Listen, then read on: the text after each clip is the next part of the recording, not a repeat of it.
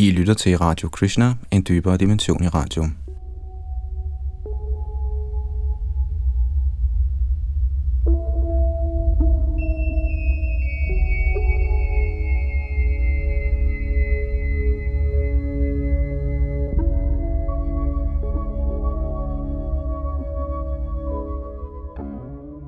Vi skal nu til andet kapitel i bogen Darwin i Nyt Lys af Lalitana Das.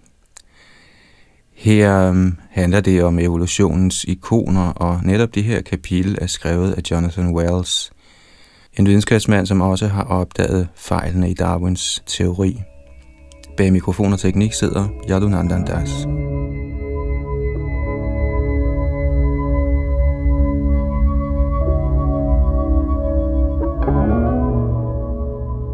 Havde man spurgt mig i de år, da jeg læste videnskab på universitetet i Berkeley, om jeg troede på det, jeg læste i mine videnskabsbøger, havde jeg nok svaret, som en hver anden af mine medstuderende ville have gjort det, og været forundret over, at man overhovedet kunne finde på at stille et sådan spørgsmål. Man kan selvfølgelig altid støde på småfejl, som trykfejl og den slags, og videnskaben opdager hele tiden nye ting. Men jeg troede, ja, jeg tog det for givet, at mine lærebøger indeholdt den bedste og mest videnskabelige viden, som man havde på det givende tidspunkt. Det var først, da jeg var ved at færdiggøre min Ph.D.-afhandling i celle- og udviklingsbiologi, at jeg lagde mærke til, hvad jeg til at begynde med troede var en sær anomali. Bogen, jeg anvendte, indeholdt tegninger af virveldyr foster som fisk, høns, mennesker osv., hvor ligheder på fosterstadiet blev givet som bevis for, at de kom fra en fælles stamform. Og tegningerne lignede så sandelig hinanden, men på det tidspunkt havde jeg studeret foster i et stykke tid under mikroskop og kunne se, at tegningerne var direkte forkerte. Jeg gik igennem andre af mine lærebøger. De havde alle tilsvarende tegninger, og de var helt åbenlyst forkerte. Ikke blot fordrejede de fostrene, som de afbildede, men de udelod også tidligere stadier, hvor fostrene er meget forskellige fra hinanden. Som de fleste andre videnskabsstuderende og som videnskabsfolk flest, skubbede jeg det fra mig igen. Det påvirkede ikke umiddelbart mit arbejde, og ikke gik ud fra, at skønt bøgerne på en eller anden måde var forkerte i dette tilfælde, var det en undtagelse for reglen.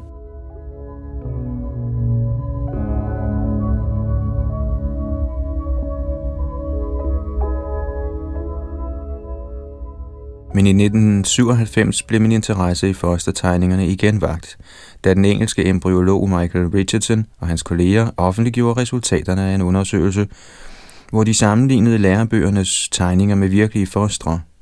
Som Richardson selv blev citeret for i det fornemme tidsskrift Science, citat, det ser ud til at blive et af biologiens mest berømte bedrag. Citat slut. Hvad værre var, var dette ikke et bedrag af nyere dato eller noget, man lige havde opdaget. Fostertegningerne, der findes i så godt som alle lærebøger, der bruges i gymnasierne og på universiteterne, er enten direkte gengivelser eller baseret på en berømt serie tegninger fra 1800-tallet af den tyske biolog og glødende darwinist Ernst Haeckel. Videnskabsmænd, der har arbejdet med Darwin og evolutionsteorien, har vidst i over 100 år, at de var falske, men ingen har til synlædende fundet det nødvendigt at gøre opmærksom på denne næsten allesteds nærværende forkerte information og rette den.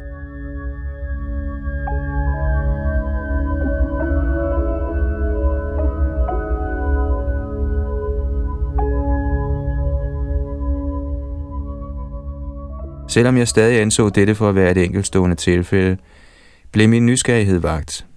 Jeg satte mig for at se, om jeg kunne finde andre tilsvarende fejl i de gængse biologibøger om evolution. Min gennemsøgning afslørede et overraskende faktum. I stedet for at være undtagelser er sådanne åbenlyse fordrejelser nærmest reglen. I min seneste bog kalder jeg dem evolutionens ikoner, for så mange af dem er repræsenteret af klassiske illustrationer, der ofte går igen, og ligesom Hegels tegninger, kun alt for godt har tjent deres pædagogiske formål, at indprænte en grundlæggende falsk viden om evolutionsteorien i offentlighedens forståelse.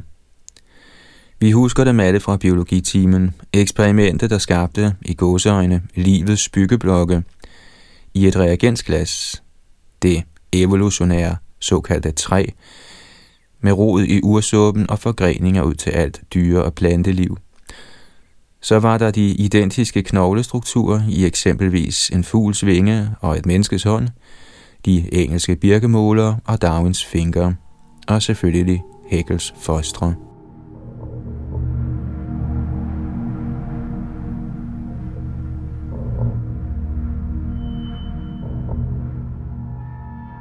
Alle disse eksempler og mange flere, der hævder sig at være bevis på evolution, viser sig at være forkerte. De rammer ikke kun en lille smule ved siden af, eller er bare lidt forkerte.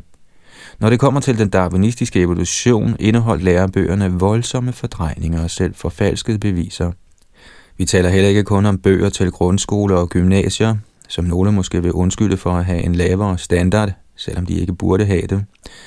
Skyldig er også nogle af de mest ansete og anvendte lærebøger på universiteterne, såsom Douglas Futuimas Evolutionary Biology og den seneste udgave af Molecular Biology of the Cell, der er skrevet af blandt andet præsidenten for The National Academy of Sciences, Bruce Alberts. Hvad mere er, når disse falske såkaldte beviser ikke længere regnes med, er det, der taler for darwinistisk evolution, i hvert fald når det kommer til lærebøgerne, så tyndt, at det næsten er usynligt.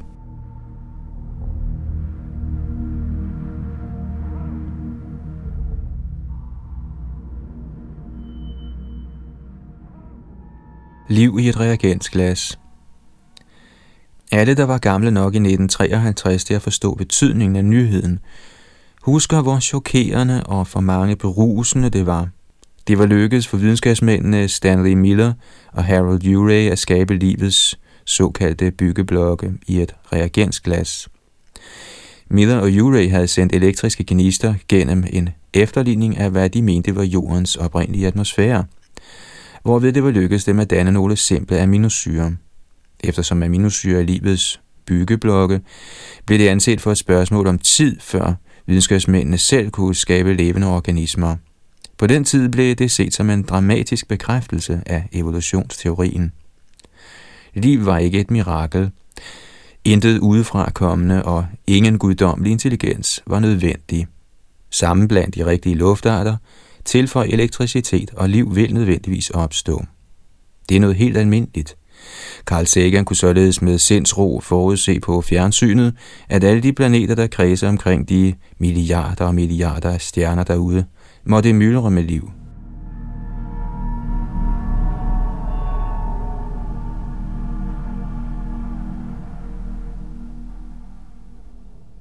Men der var problemer. Videnskabsfolkene kunne aldrig komme længere end til de simpleste aminosyre i deres fingerede urmiljøer, og skabelsen af proteiner begyndte at ligne ikke et lille skridt eller et par skridt, men en stor og måske uoverstigelig kløft. Det virkelige knæk fik Miller-Urey-eksperimentet dog i 1970'erne, da videnskabsmænd konkluderede, at jordens tidlige atmosfære på ingen måde lignede den blanding af luftarter, som Miller og Urey havde anvendt.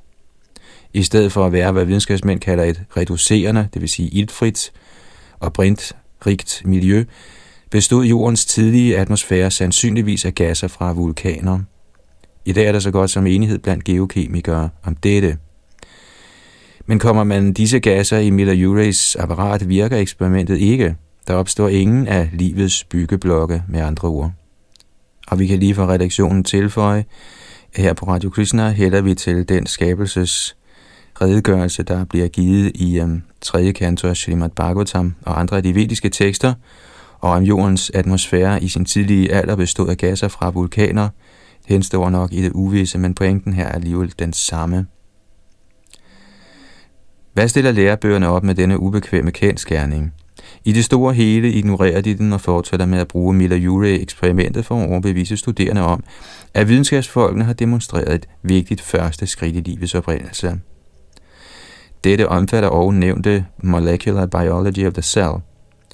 De fleste lærebøger fortsætter også med at fortælle de studerende, at videnskabsmændene, der forsker i livets oprindelse, har fundet et væld af andre beviser, der forklarer, hvordan livet opstod spontant.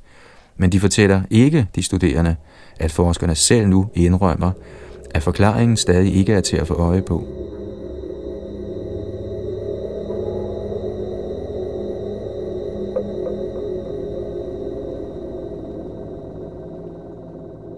Forfalskede fostre Darwin mente, at citat, så langt den stærkeste enkeltklasse af kendskærninger til støtte for, citat slut, hans teori kom fra embryologien. Darwin var imidlertid ikke selv embryolog, så han støttede sig op af den tyske biolog Ernst Haeckel, der tegnede fostre fra forskellige klasser af virveldyr og viste, hvordan de er så godt som identiske på deres tidligste stadier og først bliver mærkbart forskellige, når de udvikler sig. Det var dette mønster, som Darwin fandt så overbevisende. Dette er måske den frygteligste af fordrejelserne, siden mange biologer har vidst det i mere end et århundrede, at viveldyrfostre aldrig er så identiske, som Hegel tegnede dem. I nogle tilfælde brugte Hegel det samme træsnit til at trykke fostre, der angiveligt skulle være for forskellige klasser. I andre tilfælde forfalskede han tegningerne, så fostrene lignede hinanden mere, end de faktisk gør.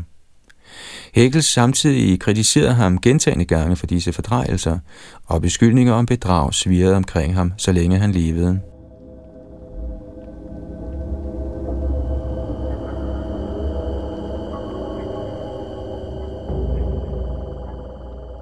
I 1997 sammenlignede den engelske embryolog Michael Richardson og et internationalt hold af eksperter Hegels tegninger med fotografier af virkelige virveldyrfostre og beviste definitivt, at tegningerne gav et falsk billede af virkeligheden. Tegningerne er også vildledende på en anden måde. Darwin byggede sin slutning om fælles afstamning på den tro, at de tidligste stadier i fosterudviklingen er de mest identiske. Hegels tegninger udlader imidlertid de allertidligste stadier, hvor fostrene er vidt forskellige, og starter med et senere mellemstadie. Embryologen William Ballard skrev i 1976, at det er kun med semantiske knep og subjektiv udvælgelse af bevismaterialet og ved at bukke naturens kendskærninger, at man kan hævde, at viveldyrenes tidlige stadier er mere identiske end de voksne stadier. Ikke desto mindre støder man på Hegels tegninger i en eller anden version i de fleste nutidige biologibøger. Stephen Jay Gould, en af evolutionsteoriens mest højrystede fortalere, skrev for nylig, at vi bør være, citat, for og skamfulde over et helt århundredes hjerneløse genbrug, der har ledt til den hårdnakkede vedholdenhed af disse tegninger i mange, om ikke de fleste nutidige lærebøger. Citat slut. Nedenunder vender jeg tilbage til, hvorfor det første er nu, at herr Gould, der har kendt til disse forfalskninger i årtier, har besluttet at gøre opmærksom på dem.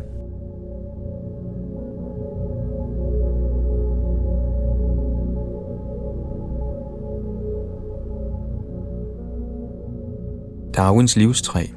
Darwin skrev i Arternes oprindelse, jeg citerer, Jeg anser alle skabninger ikke som skabt hver for sig, men som lineære efterkommere fra en eller nogle få skabninger. Citat slut. Der levede i en fjern fortid. Han mente, at forskellene imellem nutidige arter opstod hovedsageligt gennem naturlig udvælgelse eller den bedst egnedes overlevelse, og han beskrev hele processen som afstamning med modifikation. Ingen tvivler selvfølgelig på, at en vis afstamning med modifikation forekommer inden for arter. Men Darwins teori gør fordring på at forklare oprindelsen til nye arter. Ja, hver eneste art siden de første celler opstod i urmudderet. Det gode ved denne teori er, at den kommer med en forudsigelse. Hvis alt levende er gradvist tilpasset efterkommere fra en eller nogle få oprindelige livsformer, bør livets historie ligne et træ, der forgrener sig. Desværre har denne forudsigelse, på trods af hvad man fortæller offentligheden, på nogle væsentlige områder viser sig at være forkert.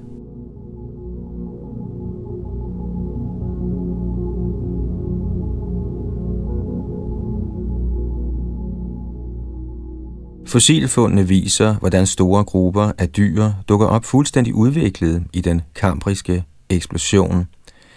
Mere om den kambriske eksplosion senere. I stedet for at forgrene sig fra en fælles stamfarm. Darwin kendte til den kambriske eksplosion og anså den for at være et stort problem for sin teori. Men han mente, at den måtte skyldes et ufuldstændigt kendskab til fossillagene og troede på, at fremtidig forskning ville afsløre de manglende stamfædre.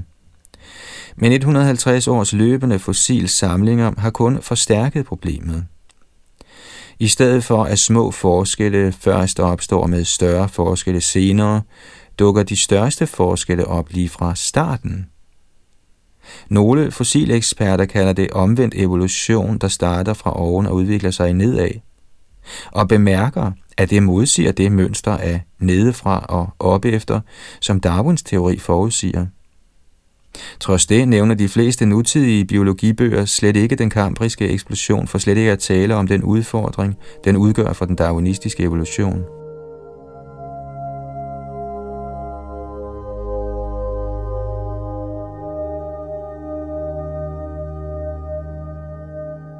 Så kom beviserne fra molekylærbiologien. Biologer i 1970'erne begyndte at teste Darwins forgrenede træ ved at sammenligne molekyler fra forskellige arter. Jo mere identiske molekyler i de to forskellige arter er, jo tættere beslægtet anses de for at være. Til at begynde med syntes dette at bekræfte Darwins livstræ. Men da videnskabsmændene fik sammenlignet flere og flere molekyler, opdagede de, at forskellige molekyler giver modstridende resultater – det forgrenede træmønster, som man slutter sig til fra et molekyle, modsiger ofte mønstre, man får fra et andet. Den kanadiske molekylærbiolog W. Ford Doolittle tror ikke, at problemet vil forsvinde. Måske videnskabsmændene ikke har fundet det sande træ, skrev han i 1999 og fortsatte. Ikke fordi deres metoder ikke er gode nok, eller fordi de har valgt de forkerte gener at se på, men fordi livets historie egentlig ikke kan repræsenteres som et træ. Ikke desto mindre fortsætter biologibøgerne med at forsikre de studerende for, at Darwins livstræ er en videnskabelig kendskærning, der bekræftes til overmål af beviserne. Men at dømme ud fra de virkelige fossilfund og de molekylære analyser, er det en løs hypotese, der er forklædt som et faktum.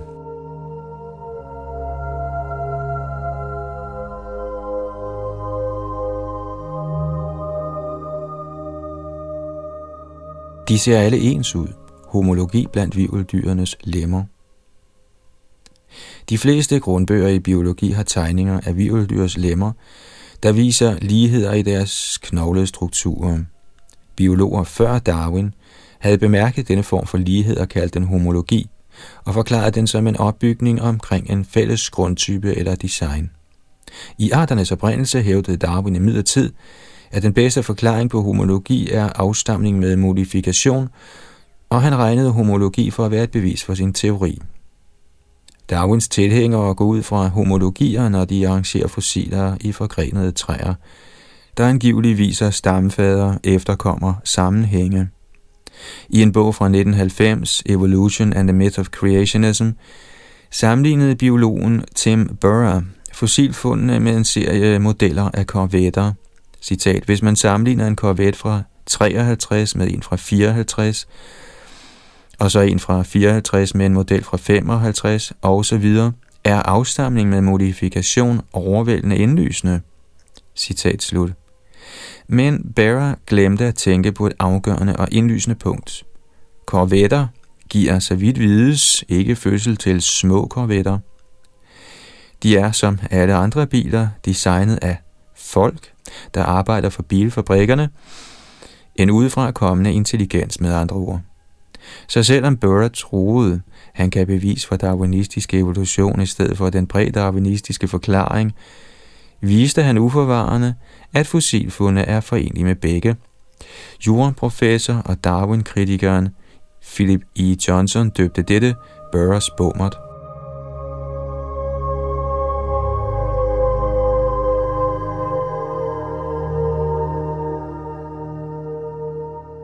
Det man kan lære af Burrs bommert er, at vi er nødt til at præcisere en naturlig mekanisme, før vi videnskabeligt kan udelukke intelligent design som årsag til homologi. Darwinistiske biologer har foreslået to mekanismer, udviklingsveje og genetiske programmer. Ifølge den første opstår homologe træk fra tilsvarende celler og processer i forskellige fostre. Ifølge den anden er homologe træk programmeret af de samme gener – men biologer har vist i et århundrede, at homologe strukturer ofte ikke kommer fra tilsvarende udviklingsveje i fostrene. Og de har vist i 30 år, at de ofte heller ikke frembringes af tilsvarende gener. Så de har ingen empirisk demonstreret mekanisme, der kan etablere, at homologier skyldes fælles afstamning og ikke fælles design. Uden en mekanisme har moderne darwinister simpelthen defineret, at homologi skyldes fælles afstamning. Ifølge Ernst Mayr, en af hovedmændene bag den moderne neo-darwinisme, og jeg citerer, efter 1859 har der kun været én definition af homologi, der biologisk giver mening. Træk ved to organismer er homologe, når de stammer fra et tilsvarende karaktertræk hos den fælles stammefar. Citat slut. Dette er et klassisk eksempel på en cirkelslutning. Darwin så evolution som en teori og homologi som bevis for den. Darwins tilhængere antager, at evolution er en allerede etableret kendskærning, og homologi er dens resultat. Men man kan da ikke bruge homologi som bevis for evolution, undtagen ved at slutte i en cirkel. Lighed fra fælles afstamning beviser fælles afstamning.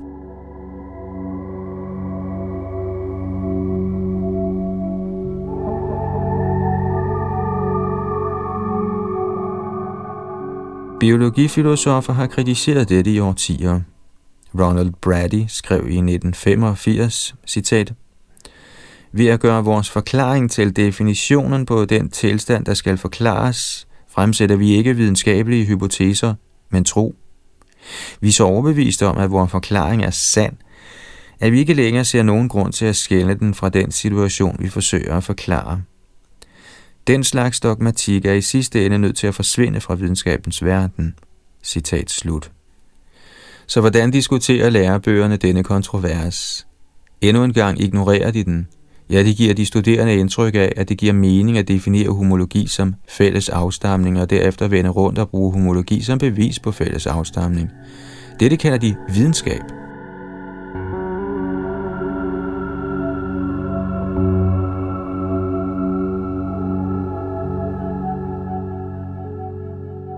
Lidt lim klarer det hele. Birkemålerne. Darwin var overbevist om, at under evolution, citat, har naturlig udvælgelse været den primære, om end ikke den eneste årsag til modifikation. Citat slut. Men han havde intet direkte bevis for dette. Det bedste, han kunne gøre i arternes oprindelse, var at give, som han sagde, en eller to fingerede illustrationer – i 1950'erne kom den engelske læge Bernard Kettlewell imidlertid med, hvad der lignede et afgjort bevis på naturlig udvælgelse. I det forrige århundrede var birkemåler, som er en slags natsværmer, i England gået fra at være overvejende lyse i farven til overvejende mørke. Man havde en idé om, at ændringen skyldtes, at mørke birkemålere er bedre kamufleret på træstammer, der er blevet tilsået af forurening, og dermed havde mindre chance for at blive spist af fugle. For at teste denne hypotese eksperimentelt, frigjorde Kettlewell lyse og mørke birkemålere på nærliggende træstammer i forurenede og ikke forurenede skovområder og holdt derefter øje med, hvordan fuglene spiste de mere i øjenfaldende birkemålere. Som ventet spiste fuglene flere af de lyse birkemålere, i forurenet skov og flere mørke birkemåler i de ikke forurenede områder. I en artikel i Scientific American kaldte Kettlewell dette Darwins manglende bevis. Birkemåler blev hurtigt det klassiske eksempel på naturlig udvælgelse i praksis, og historien genfortælles i de fleste introduktionsbøger til biologi sammen med fotografier af birkemålere på træstammer.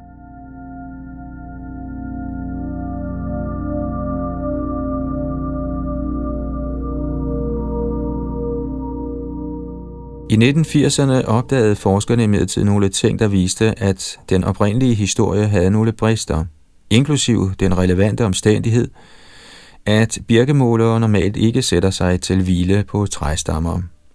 I stedet flyver de om natten og gemmer sig under træernes øvre grene om dagen. Ved at sætte birkemålere ud på træstammer i dagslys havde Kettlewell skabt en situation, der ikke eksisterer i naturen. Mange biologer anser nu hans resultater for ugyldige, og nogle sætter ligefrem spørgsmålstegn ved, om naturlig selektion var ansvarlig for de observerede forandringer. Så hvorfra kom alle disse billeder, der brydede lærebøgerne med birkemålere? De var alle kunstigt sat op. For at fremme processen havde nogle fotografer endnu limet døde birkemåler på træerne. De, der arrangerede sådanne billeder før 1980'erne, troede selvfølgelig, at de gengav den virkelige situation nøjagtigt, men vi ved nu, at de tog fejl. Trods det afslører et kig på næsten enhver nutidig biologibog, at de stadig bruges som bevis for naturlig udvælgelse.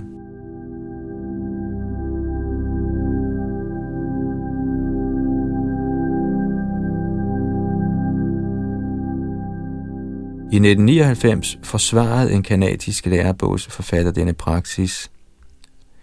Man er nødt til at se på, hvem publikum er.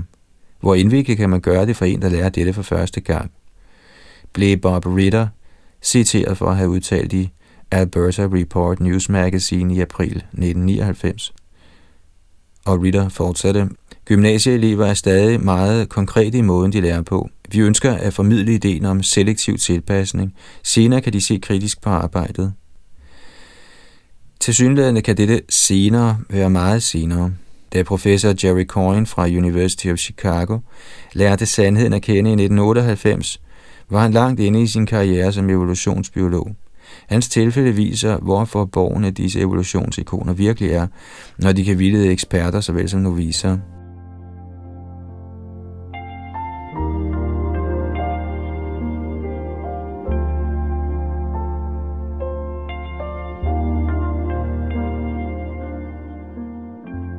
Næb og fugle, Darwins finker.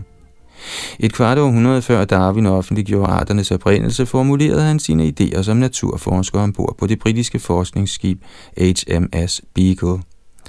Da Beagle besøgte Galapagosøerne i 1835, indsamlede Darwin eksemplarer af det lokale vilde liv, inklusiv nogle finker. Selvom finkerne havde meget lidt at gøre med Darwins udvikling af hans evolutionsteori, har de senere tiltrukket betydelig opmærksomhed fra moderne evolutionsbiologer som endnu et bevis på naturlig selektion.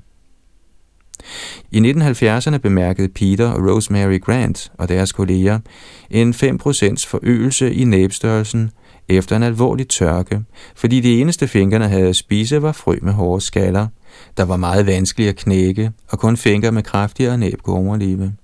Og men vigtig var ændringen lille. Trods det hævder nogle darwinister, at de forklarer, hvordan finkearter opstår til at begynde med. En brochure fra 1999, udgivet af The US National Academy of Sciences, beskriver Darwins finker som et, citat, særligt svingende eksempel, citat slut, på arters opståen. Brochurerne citerer Grants arbejde og forklarer, hvordan citat, et enkelt års tørke på øerne kan fremtvinge evolutionære ændringer i finkerne. Citat slut. Brochuren beregner også, at citat, hvis tørker sker omkring hver 10. år på øerne, kan en ny finkeart opstå på så kort tid som 200 år. Citat slut. Men brochurerne glemmer at fortælle, at finkernes snab vendte tilbage til normal størrelse, da de igen begyndte at regne. Ingen samlet evolution fandt sted. Ja, flere finkearter synes nu at slutte sig sammen gennem hybridisering, i stedet for at fjerne sig fra hinanden gennem naturlig selektion, sådan som Darwins teori har brug for det. At tilbageholde information for at give indtryk af, at Darwins finker bekræfter evolutionsteorien grænser til videnskabeligt bedrag. En børsmaler, der fortæller sine kunder, at en bestemt aktie kan forventes at være dobbelt så meget værd om 20 år, fordi den gik op med 5% i sidste år, men skjuler, at den samme aktie faldt med 5% i år, kan meget vel risikere en bedragerisigtelse. Som Berkeleys juraprofessor Philip E. Johnson skrev i The Wall Street Journal i 1999, når vores ledende videnskabsmænd må ty til den form for fordrejelser, der ville sende en børsmælder i fængsel, ved man, at de har problemer.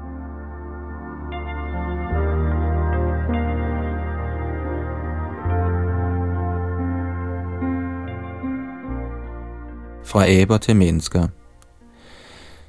Darwins teori kommer virkelig til sin ret, når den overføres på menneskets oprindelse.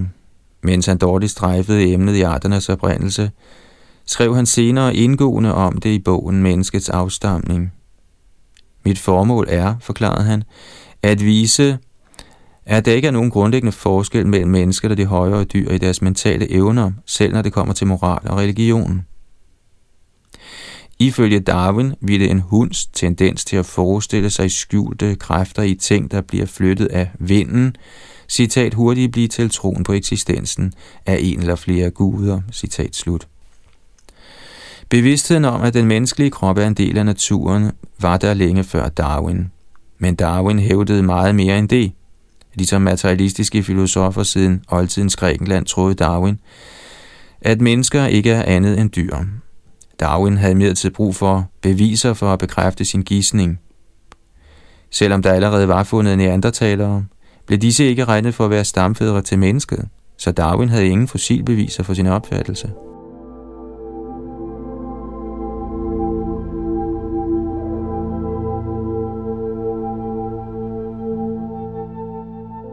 Det skete først i 1912, da amatørpaleontologen Charles Dawson bekendtgjorde, at han havde fundet, hvad darwinisterne længe havde let efter i en grusgrav i Piltdown, England. Dawson havde fundet en del af et menneskekranie og del af en abelignende underkæbe med to tænder. Først 40 år senere beviste et hold videnskabsmænd, at selvom Piltdown hovedskallen måske var mange tusind år gammel, tilhørte den et moderne menneske, mens kæbestykket var yngre og tilhørte en moderne orangutang. Kæben var blevet kemisk behandlet for at få den til at ligne et fossil, og dens tænder var med overlæg slebet ned for at få dem til at ligne mennesketænder. Piltdown-mennesket var et bedrag. De fleste nutidige biologer nævner ikke engang Piltdown-mennesket. Når kritikere af darwinismen bringer det op, får de normalt at vide, at Piltdown beviser, hvordan videnskaben korrigerer sig selv – men den mere interessante lære, som kan uddrages af Piltdown, er, at videnskabsmænd som alle andre kan narres til at se, hvad de ønsker at se.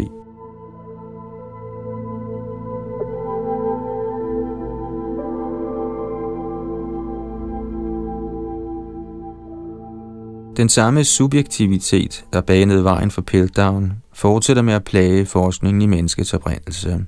Ifølge paleantropologen Minicia Landau Paleantropologer er videnskabsmænd, der forsker i menneskets oprindelse, overskrider teorierne om menneskets oprindelse, citat, langt hvad der kan sluttes ud fra studiet af fossilerne alene, og lægger i virkeligheden en stor byrde af fortolkning på fossilfundene. En byrde, som menneskes ved at placere fossilerne i allerede eksisterende fortællingsstrukturer. Citat slut. I 1996 medgav Ian Tattersall, kurator på American Museum of Natural History, at, citat, i palle antropologi, læren om menneskets oprindelse, kommer de mønstre, vi ser sandsynligvis lige så meget fra vores ubevidste måde at tænke på, som fra selve bevismaterialet. Citat slut. Antropologen Jeffrey Clark fra Arizona State University gentog denne opfattelse i 1997, da han skrev, citat, vi vælger mellem alternative sæt af forskningskonklusioner i overensstemmelse med vores fordomme og forudfattede meninger. Citat slut. Clark antydede, at paleantropologi har formen, men ikke substansen som videnskab.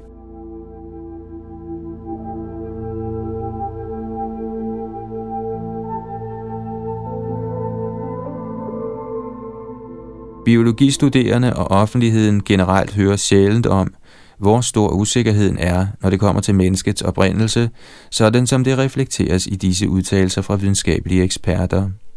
I stedet fodres vi blot med den seneste spekulation, som var den kendskærning. Og spekulationen bliver typisk illustreret med fantasifulde tegninger af hulemennesker eller fotografier af udklædte skuespillere.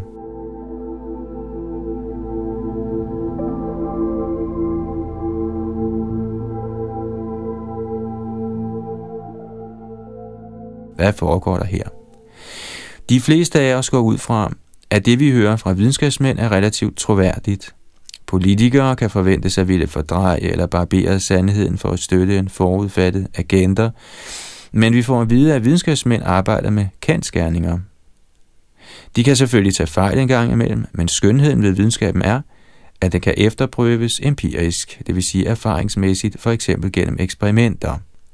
Hvis en teori er forkert, vil det blive opdaget af andre videnskabsmænd, der foretager uafhængige eksperimenter for enten at gentage eller modbevise tidligere videnskabsmænds resultater. På den måde bliver data konstant taget op til vurdering, og hypoteser bliver bredt accepterede teorier. Så hvordan forklarer vi en sådan gennemgribende og mangeårig fordrejelse af de særlige faktorer, der støtter evolutionsteorien? Måske har den darwinistiske evolution i vores kultur antaget en vigtighed, der har meget lidt at gøre med dens videnskabelige værdi, hvad den værdi ellers måtte være. En antydning af dette blev set i den næsten universelle og dømmesyge reaktion, der kom, da skolekommissionen i Kansas besluttede at give plads til meningsforskelle i den almindelige evolutionsundervisning, som i mange tilfælde er direkte forkert, som vi netop har set det. Pressen skrev, at kun religiøse fundamentalister betvivler den darwinistiske evolution, og folk, der kritiserer darwinismen, ønsker at bombe videnskaben tilbage til stenalderen og erstatte den med Bibelen.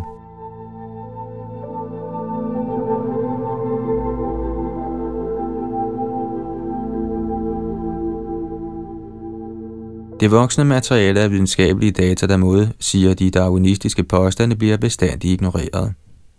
Da biokemikeren Michael Behe i 1999 i The New York Times påpegede, at de såkaldte fosterbeviser for evolution var forfalsket, indrømmede Harvard-darwinisten Stephen Jay Gould, at han havde kendt til dette i årtier, som det blev nævnt ovenfor, men beskyldte Behe for at være en kreationist for at gøre opmærksom på det. Nu er Behe, selvom han støtter ideen om, at visse træk ved livet bedst kan forklares som intelligent design, ikke kreationist i den betydning, som ordet normalt bruges. Behe er molekylær biolog, hvis videnskabelige arbejde har overbevist ham om, at Darwins teori ikke stemmer overens med observationerne og de eksperimentelle resultater. Hvorfor afviser Gould, der ved at Hegels tegninger var forfalsket, Behe som kreationist, fordi Behe kritiserer disse tegninger.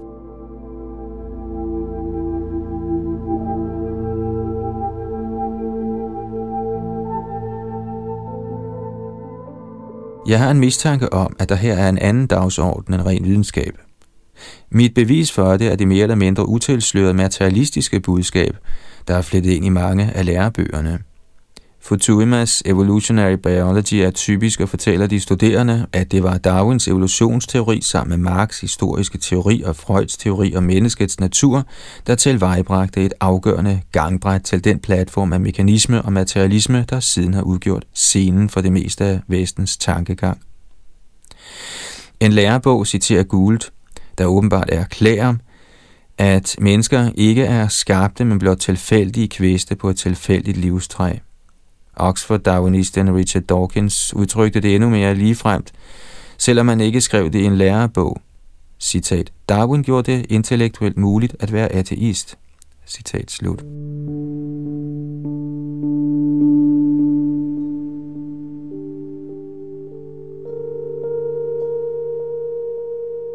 Disse er åbenlyst filosofiske og ikke videnskabelige opfattelser, Futuyma, Gould og Dawkins har ret til deres filosofier, men de er ikke ret til at undervise i dem, som om de var videnskab. I videnskab skal alle teorier, Darwins inklusive, holdes op imod beviserne. Siden Gould ved, at de virkelige fosterbeviser modsiger de forfalskede tegninger, hvorfor tager han da ikke en mere aktiv rolle i at rydde op i den videnskabelige undervisning? Fordrejelserne og udladelserne, som jeg har gennemgået her, er kun et lille udpluk. Der er mange flere, alt for længe har debatten om evolution bygget på såkaldte kendskærninger, der ikke er sande. Det er tid til at få fjernet de løgne, der står i vejen for den offentlige diskussion af evolution og insistere på, at teorier skal formuleres i overensstemmelse med de faktiske beviser. Med andre ord er det tid til at drive videnskab, som videnskab skal drives.